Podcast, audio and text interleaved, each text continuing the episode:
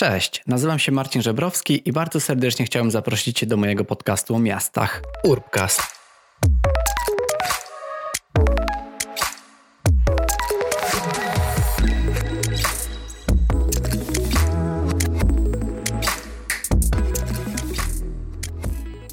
Witajcie w, w drugiej części mojej rozmowy z Radkiem Ziemborą, który jest podinspektorem w Wydziale Strategii Rozwoju Miasta w Biurze Funduszy Europejskiej Polityki Rozwoju Miasta Stołecznego Warszawy. Dokładnie. Tak przedstawia się Radek. Ja się nazywam Marcin Żebrowski, jestem urbanistą mieszkającym na co dzień w Kopenhadze i jestem też hostem, czy po polsku prowadzącym ten podcast o miastach. Bardzo się cieszę, Radku, z pierwszej części naszej rozmowy. Bardzo, bardzo fajne moim zdaniem wnioski i tematy poruszyliśmy. Natomiast teraz przejdźmy do moim zdaniem takiej głównej części, czyli tym, czym się głównie zajmujesz. Może nazwijmy to, że to jest taki deser naszej rozmowy. Zjedliśmy obiad, teraz zjedzmy deser. Także zapraszam Was na drugą część naszej, naszej rozmowy. Strategia rozwoju Warszawy 2030.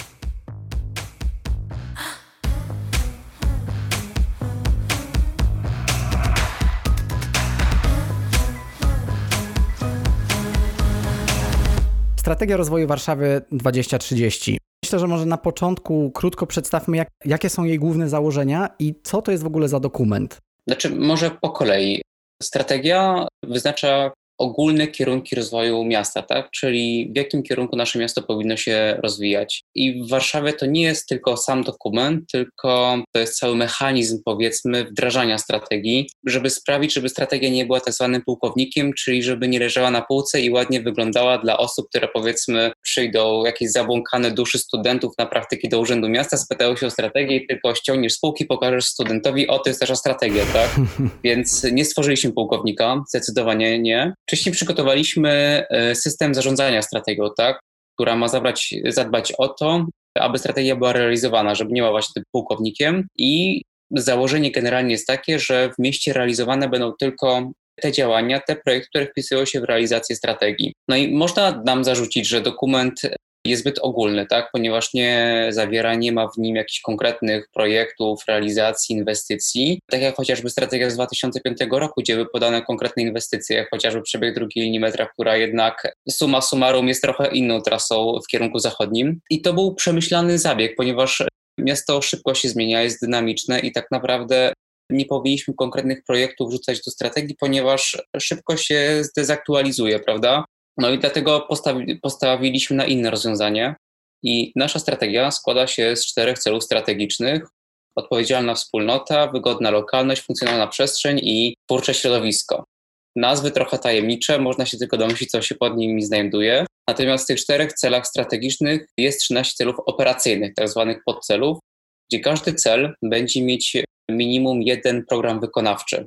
I to właśnie ten program wykonawczy konkretnie mówi, co trzeba zrobić, żeby osiągnąć ten cel, co zrobić, żeby zrealizować ten cel i sprawić, że Warszawa w 2030 roku będzie wyglądać tak, jak powinna. Tak jak sobie ją wymarzyliśmy, czy generalnie dokument tworzyliśmy razem z mieszkańcami, tak? Przez dwa i pół roku spotykaliśmy się, odbyliśmy, nie chcę skłamać, ale to jest około 250 spotkań z mieszkańcami. Czyli wychodzi na to, że spotykaliśmy się z mieszkańcami jakoś co trzy dni przez te dwa i pół roku to był najbardziej szeroko y, konsultowany chyba dokument, znaczy na pewno w Polsce, nie, nie wiem czy w Europie, być może w Europie, ponieważ konsultowaliśmy go na każdym etapie, czyli tworzyliśmy wizję, razem z mieszkańcami konsultujemy, zbieramy uwagi, później diagnoza, później cele, konsultujemy z mieszkańcami itd., tak itd. To jest śmieszna historia akurat, jak tworzyliśmy dokumenty, jeszcze była pani prezydent Hanna Gronkiewicz-Walc i pamiętam były, było spotkanie właśnie Hanny Gronkiewicz-Walc razem z burmistrzem Berlina i padło pytanie o strategię. I właśnie burmistrz Berlina powiedział, że on podziwia, że nas, warszawiaków, Warszawę, że zdecydowaliśmy się wspólnie z mieszkańcami stworzyć dokument, ponieważ oni w Berlinie na coś takiego by się nie zdecydowali. tak? E, więc generalnie szacun dla nas. Z jakich przyczyn? Znaczy u nas to też trochę... Z jakich przyczyn by się nie, nie zdecydowali na takie bardzo partycypacyjne podejście? Chyba obawiali się, że nie dogadają się z mieszkańcami, powiedzmy, tak? można się tylko domyślać, co pan burmistrz miał na myśli, ale chyba właśnie o to, że wyszłaby z tego jedna wielka kłótnia. Znaczy też warto wspomnieć, że my zaczęliśmy tak konsultować dokument, tworzyć dokument jako pierwsi, Tylko, że poprzez, że mieliśmy tyle spotkań, 250 spotkań z mieszkańcami, tak szeroko konsultowaliśmy dokument, to po nas zaczęli i w, chyba Wrocław i Poznań też robić strategię i nie jestem pewien, jeśli chodzi o Gdańsk i szybciej ją skończyli, tak? Ale nie była tak szeroko konsultowana, więc któreś z tych miast skończyło jako pierwsze i chwali się, że jako pierwsze mają taką partycypacyjną strategię, co jest trochę nieprawdą, bo my pierwsi zaczęliśmy, tak? W każdym razie, przechodząc do celów, to tak w skrócie powiem, o czym one są.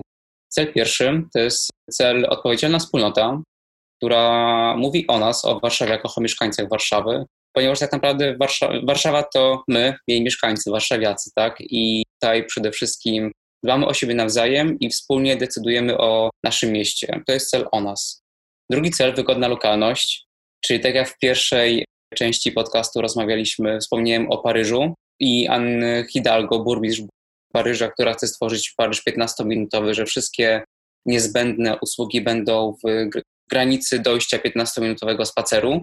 I tak tutaj mamy dostęp do szerokiej oferty mieszkań, aktywnie spędzamy czas blisko domu, korzystamy z usług blisko domu oraz działamy w warunkach przyjaznych dla rozwoju biznesu, czyli powiedzmy biznes, ale takiej skali lokalności, także wszystko załatwimy w miejscu swojego zamieszkania. Cel trzeci, który jest tak naprawdę najbardziej no tutaj składają się trzy gigantyczne cele operacyjne tak naprawdę, czyli pierwszy korzystamy z atrakcyjnej przestrzeni publicznej, czyli wszystko, co nas otacza. Żyjemy w czystym środowisku przyrodniczym, drugi cel, czyli ogólnie przyroda i korzystamy z przyjaznego systemu transportowego, czyli ten cel zahacza o przestrzeń publiczną, o przyrodę i o transport, czyli tak naprawdę trzy filary y, życia w mieście. I cel czwarty to jest twórcze środowisko, to jest cel typowo gospodarczy, biznesowy, czyli rozwijamy nasz twórczy potencjał, czy stawiamy na osoby, które dopiero chcą wejść w biznes, w gospodarkę, startupy początkujące. Generujemy innowacje, czyli te startupy już bardziej zaawansowane.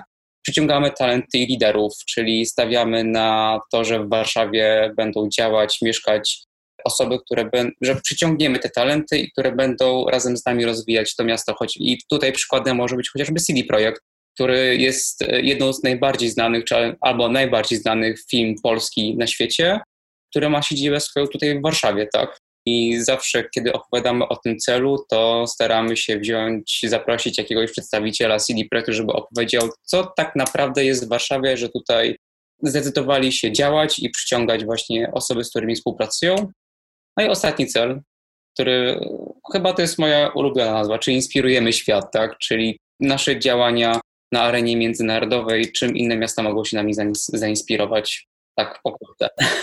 Tak, no dziękuję, dziękuję Ci, że, że, że wyjaśniłeś te cele. Myślę, że bardzo ważne jest, aby w taki prosty sposób o nich powiedzieć, tak żeby, żeby ludzie, którzy być może nie mają na co dzień do czynienia właśnie z, z takimi dokumentami, no zobaczyli jednak, że jeśli przejrzeć te wszystkie cele, no to są one jednak wykonalne, tak? I, i, I, dość prosto opisane. Myślę, że jest to bardzo ważne. Natomiast jeszcze dopytam, jeśli chodzi o ramy czasowe tej strategii, no bo tak jak wspominaliśmy wcześniej, jeszcze na swoich studiach, a to był rok 2013-14 e, bodajże, zaczynaliśmy na swoich praktykach w Warszawie wywiady z mieszkańcami właśnie do tej strategii. Powiedz mi, jak to się rozwinęło od tego momentu? Znaczy na tamtym etapie, na którym byliśmy, tak? Czy no tak, no bo bo pamiętam, że dla nas to było takie bardzo jednak interesujące ćwiczenie, żeby rozmawiać z ludźmi i kreować przed nimi tą wizję Warszawy za te 15 czy, czy teraz 10 lat. No i pytanie, czy rzeczywiście był to taki proces, który rozwinął się, czyli jakby jeśli chodzi o te rozmowy z mieszkańcami, tak jak powiedziałeś, mieliście ponad 250 spotkań. Czy to było tak, że tych mieszkańców ankietowaliście i było ich na tych spotkaniach coraz więcej i więcej? Czy to znaczy, targetowaliście różne grupy mieszkańców? Jak to wyglądało? Głównym założeniem budowania strategii, tworzenia jej, aktualizowania były, była współpraca z grupami roboczymi.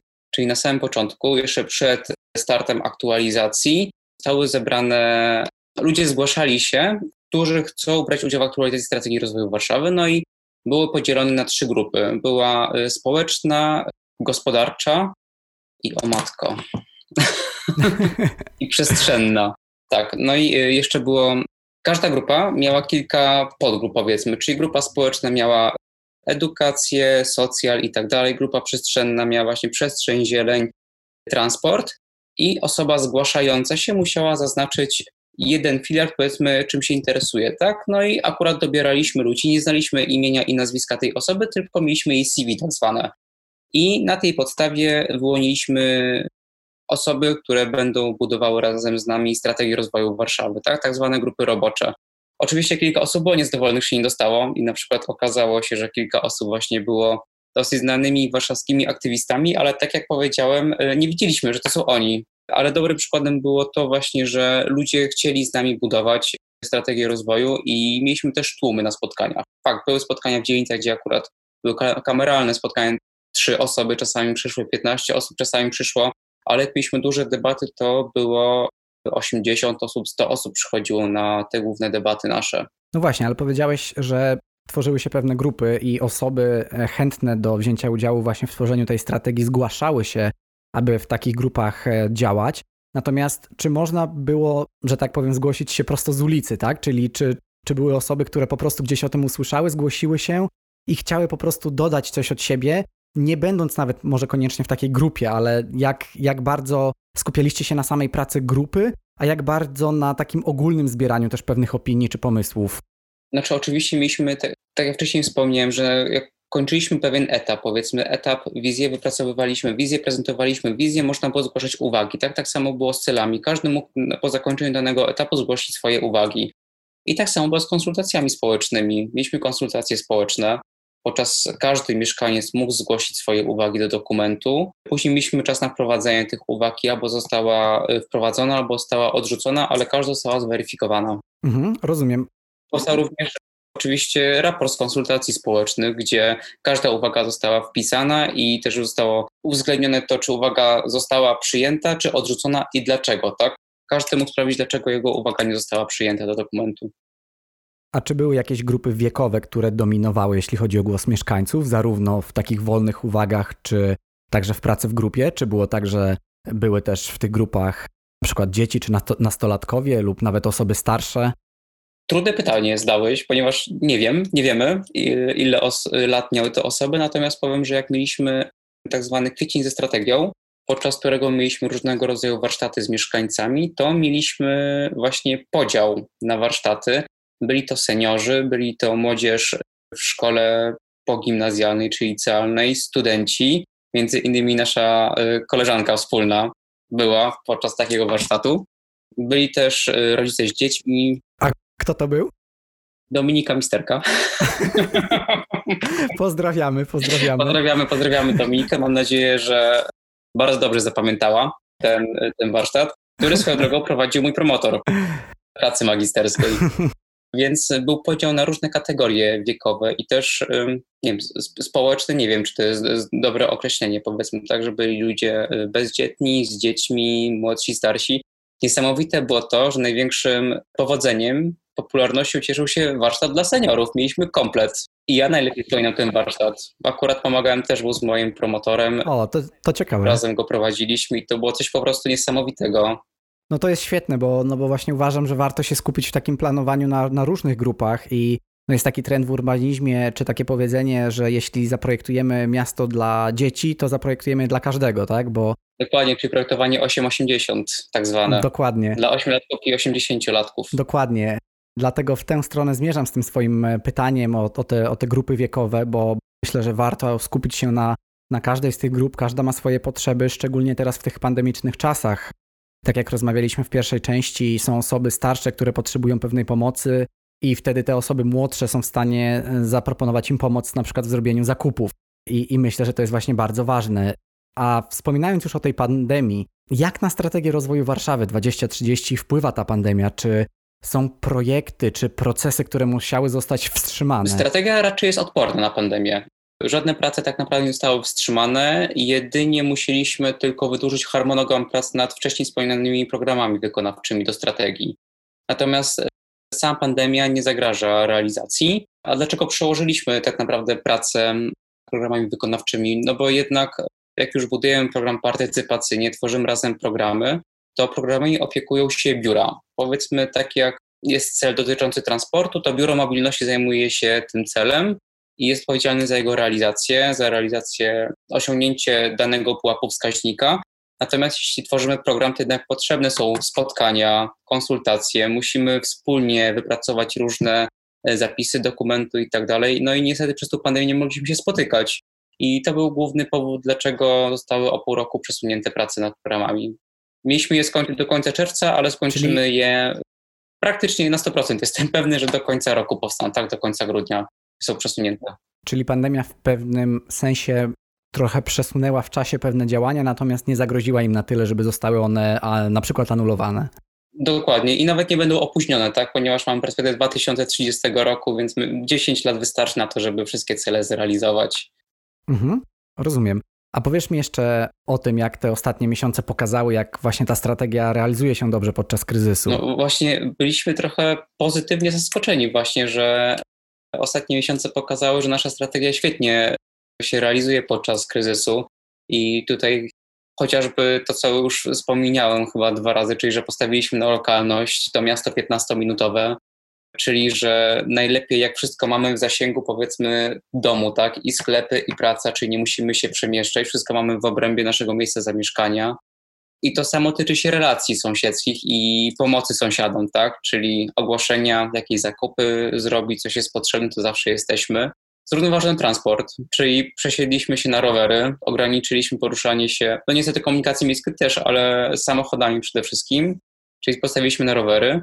I tutaj jest też ciekawostka, że tarcze antykryzysowe rządu, możemy w sumie mówić o nich i dużo złego, i dużo dobrego, ale tutaj skupmy się akurat na strategii, że tarcze antykryzysowe rządu wspierają wszystkie cele gospodarcze. Wspieranie małych przedsiębiorstw, NGO-sów, kultury, więc tutaj wszystkie działania, które mają na celu pomoc mieszkańcom Warszawy, przedsiębiorcom, to wpisuje się w realizację celu czego się nie spodziewaliśmy, że aż tak szybko będzie miało miejsce, ale widać po prostu, że to działa. Mhm. Że udało nam się stworzyć dobry dokument. Dokument, który nie jest pułkownikiem, tak jak wspominałeś. Który nie jest pułkownikiem, właśnie.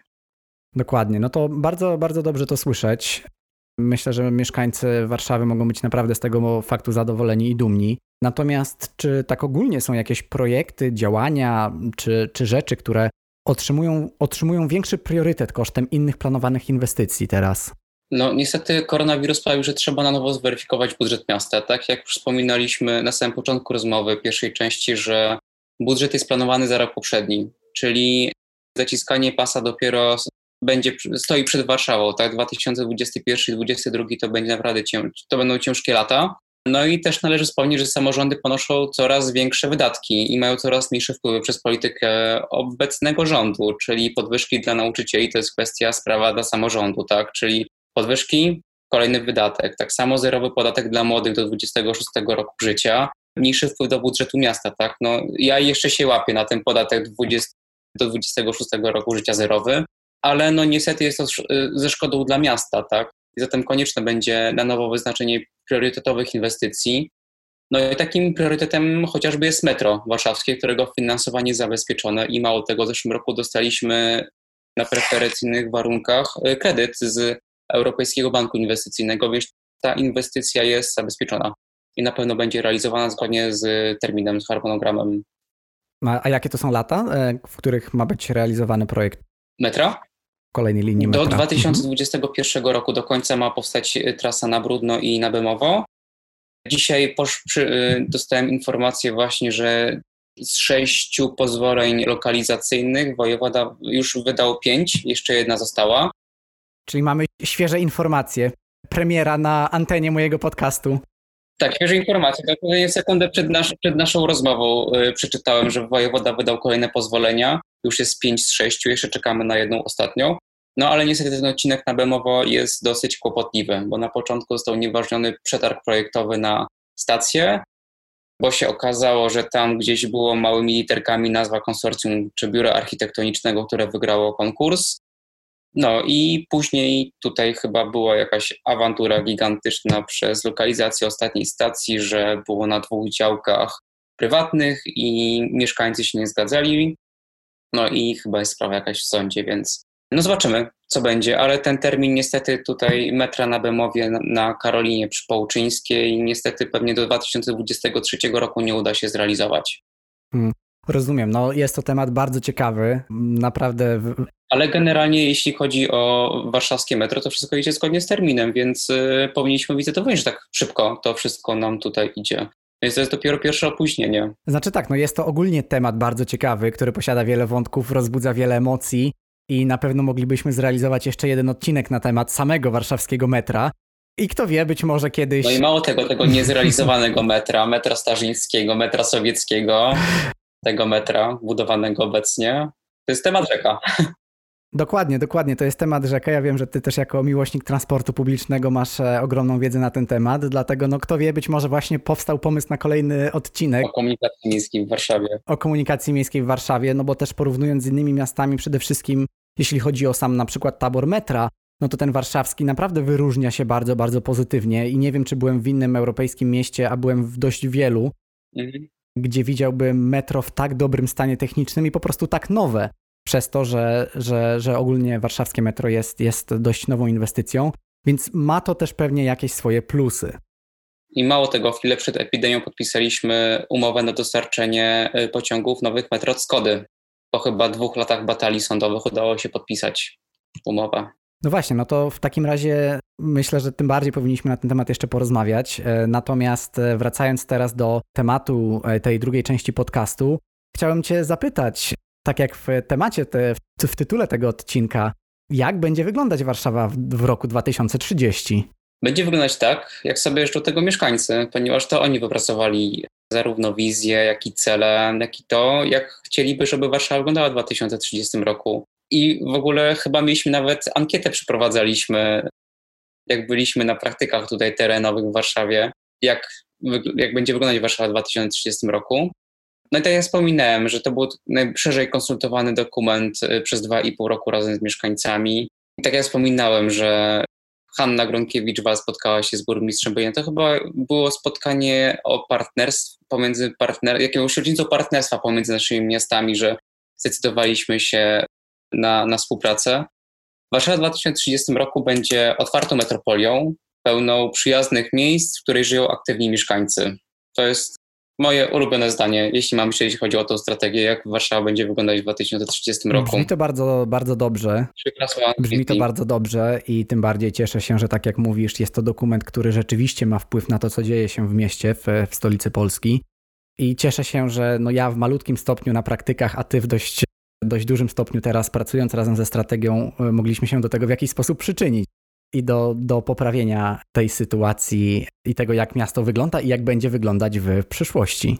Ja mam takie marzenie, żeby to było najlepsze miasto na świecie. I, są, i dążymy do tego, żeby tak było.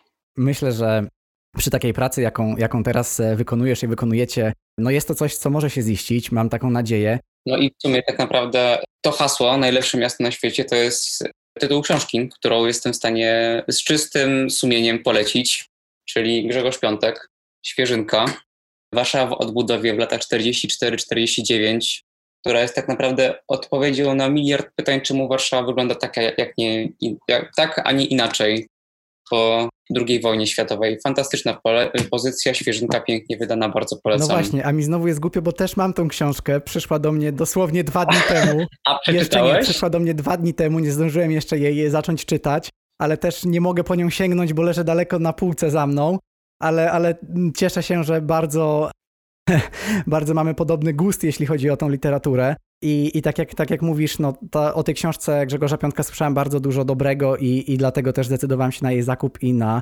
przeczytanie, co mam nadzieję niedługo uda mi się wykonać. Naprawdę warto i niech ci nie zdraża 530 stron, bo naprawdę bardzo szybko się to czyta i to jest czysta przyjemność. Też jestem tego zdania, e, kiedyś bardziej mnie e, takie bardzo duże cegły, tak zwane przestraszały przed przeczytaniem, ale już myślę, że pozbyłem się tego, tego problemu. Dlatego no, na koniec chciałem Cię zapytać o to polecenie ciekawej książki, czyli rozumiem, że to by była właśnie ta. Wiesz co, to jest jedna z trzech, mhm. bo stwierdziłem, że najpierw zrobię taką e, skalę lokalną, czyli Warszawę. Drugą książkę, jaką chętnie polecę, to jest moja ulubiona książka serii Miasto Szczęśliwe, czyli Walka o ulicę. Jeszcze z zaznaczonymi fragmentami do mojej magisterki tutaj w środku. Nie, świetnie napisana, po prostu książka na jeden wieczór. Nie byłem w stanie się oderwać o to, w jaki sposób Janet Sadiq Khan, która była odpowiedzialna za transport i za przestrzeń publiczną w Nowym Jorku, zmieniła to miasto, bo to jest coś niesamowitego i myślę, że ta książka to powinna być Biblia dla osób, zajmujących się planowaniem przestrzennym i ogólnym rozwojem miast. Każdy urzędnik powinien to, tą książkę przeczytać. Zdecydowanie. I jeszcze, żeby nie się było... zgadzam, też, też, też przeczytałem ją jednym tchem, e, a co najważniejsze. Czyli też ją masz też na ją mam na półce. To jest jak najbardziej prawda. Choć, choć akurat, nie, wydaje mi się, że tą mam na Kindlu, ale, ale mam, mam ją przeczytaną i wydaje mi się, że to, co jest bardzo ciekawe w niej, to pokazuje też pewne trudy organizacyjne, czyli to nie jest tak, że to, co się stało w Nowym Jorku, czyli też te, te przekształcenie przestrzeni, przekształcenie Times Square i jakby wprowadzenie tego roweru miejskiego, to nie było z dnia na dzień, a miało też wiele różnych, że tak powiem, problemów i wyzwań, które na szczęście udało się pokonać. Dokładnie. I była osoba, która była za to odpowiedzialna, miała wizję, ale przede wszystkim był lider, który chciał zmienić miasto. Więc jeśli jest głowa pełna pomysłów i lider, to sukces y, jest murowany. I tutaj w tym przypadku tak było, czyli Bloomberg i Janet Sadiq-Khan, który no, dostała gigantyczny kredyt zaufania i zmieniła miasto niesamowicie pod tym kątem. Dokładnie, jest się na pewno z czego uczyć, e, więc bardzo gorąco polecamy tą książkę. A jaka jest trzecia pozycja? To trzecia jest, żeby nie było tak tylko miastowo, tak, to jest, polecę książkę, którą przeczytałem dosłownie też jednego, jeden wieczór mi zajął, zajęła e, lektura. To jest Król Darknetu. To jest książka nie o mieście, ale to jest po prostu fantastyczny kryminał, który czyta się jak e, serial Netflixa się ogląda, po prostu coś niesamowitego. Historia genialnego cyberprzestępcy, który stworzył w Darknecie stronę internetową, na której sprzedawał narkotyki, broń, nerki z jednej perspektywy właśnie historia, jak rozwijał tą stronę, a z drugiej perspektywy jak policja, FBI starało się, starali się go złapać przez kilka lat. Niesamowita książka. A jak już była końcówka i ostatnie po prostu minuty przed zatrzymaniem, to po prostu tak mi serce waliło, jak po prostu w żadnej innej książce. Coś niesamowitego, bardzo polecam. O tej pozycji e, nie słyszałem. Ale, przed pandemią. Ale bardzo, ale bardzo, bardzo mnie zachęciłeś, e, dlatego dziękuję Ci za, za, za polecenie tego Twojego bardzo fajnego zbioru. Też postaram się dodać nazwy tych książek w, w opisie naszego odcinka, aby, aby ktoś, kto słucha i poczuł się zainteresowany, mógł e, sprawdzić. Natomiast jeszcze na koniec chciałem Cię zapytać, gdzie można śledzić w internecie działania zarówno Twoje, jak i Warszawy 2030 to oczywiście zapraszam na y, nasz, mój fanpage na Facebooku, czyli Warszawa 2030. Tam codziennie wrzucam posty o tym, jak się i Warszawa rozwija, i miasta się rozwijają na świecie, jakie trendy panują, jeśli chodzi o rozwój miast. I też sporo ekologii, planowania przestrzennego, dużo transportu, startupów, biznesu. Drugim naszym kanałem jest strona internetowa 2030 umwarszawa.pl, gdzie można dowiedzieć się więcej o strategii rozwoju Warszawy, o programach wykonawczych, w jaki sposób, jak działa system zarządzania strategią w Warszawie, a także trzecim kanałem to są ploty w kawia- księgarni kawiarni, w której pracuję, czyli y, we Wrzeniu Świata na tyłach Nowego Światu przy Bałczyńskiego 7. Zawsze można paść na kawę i poplotkować o rozwoju miast, o Warszawie, o przestrzeni publicznej, transporcie publicznym. Mam nadzieję, że uda mi się, tą, że uda mi się to zrobić, odwiedzić Cię we Wrzeniu. Takie mam plany na te wakacje. Nie wiem, czy mi się uda, bo Mój lot do Warszawy został póki co odwołany, ale mam nadzieję, że e, przez te pandemiczne czasy przejdziemy obronną ręką i będzie mi dane niedługo tam zawitać. I wtedy też będziemy mogli spotkać się no i dalej rozmawiać o miastach.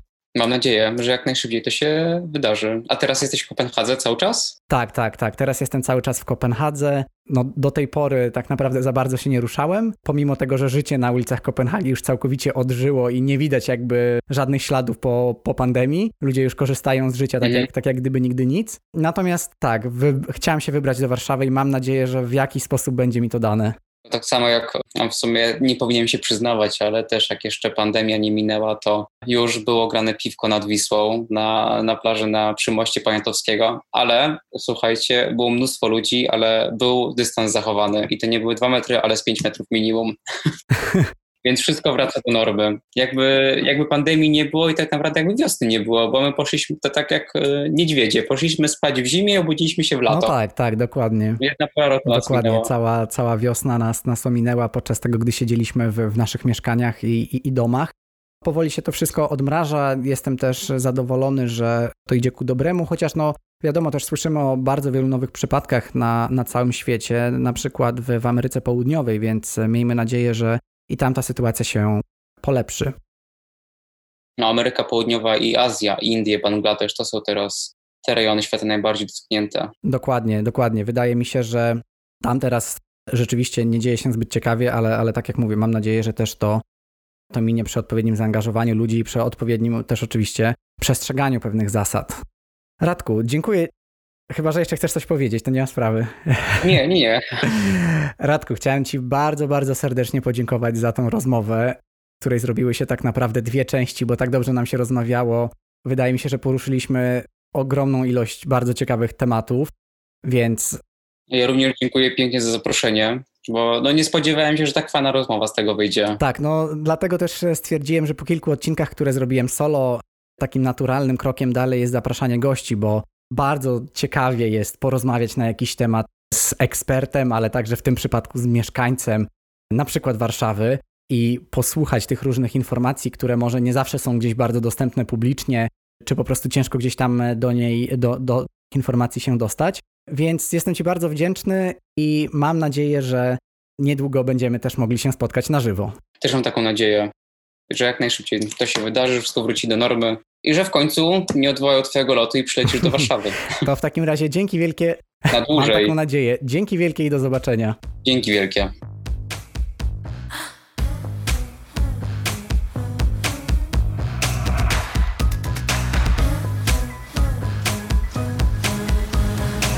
Drogi słuchaczu, droga słuchaczko, dziękuję Ci za wysłuchanie kolejnego odcinka mojego podcastu. Mam nadzieję, że podoba Ci się taka forma, w której zaprosiłem gościa. Mam nadzieję, że podobała Ci się też rozmowa z Radkiem, który opowiedział o tym, jak wygląda strategia rozwoju Warszawy 2030 i że dowiedziałeś, dowiedziała się czegoś ciekawego.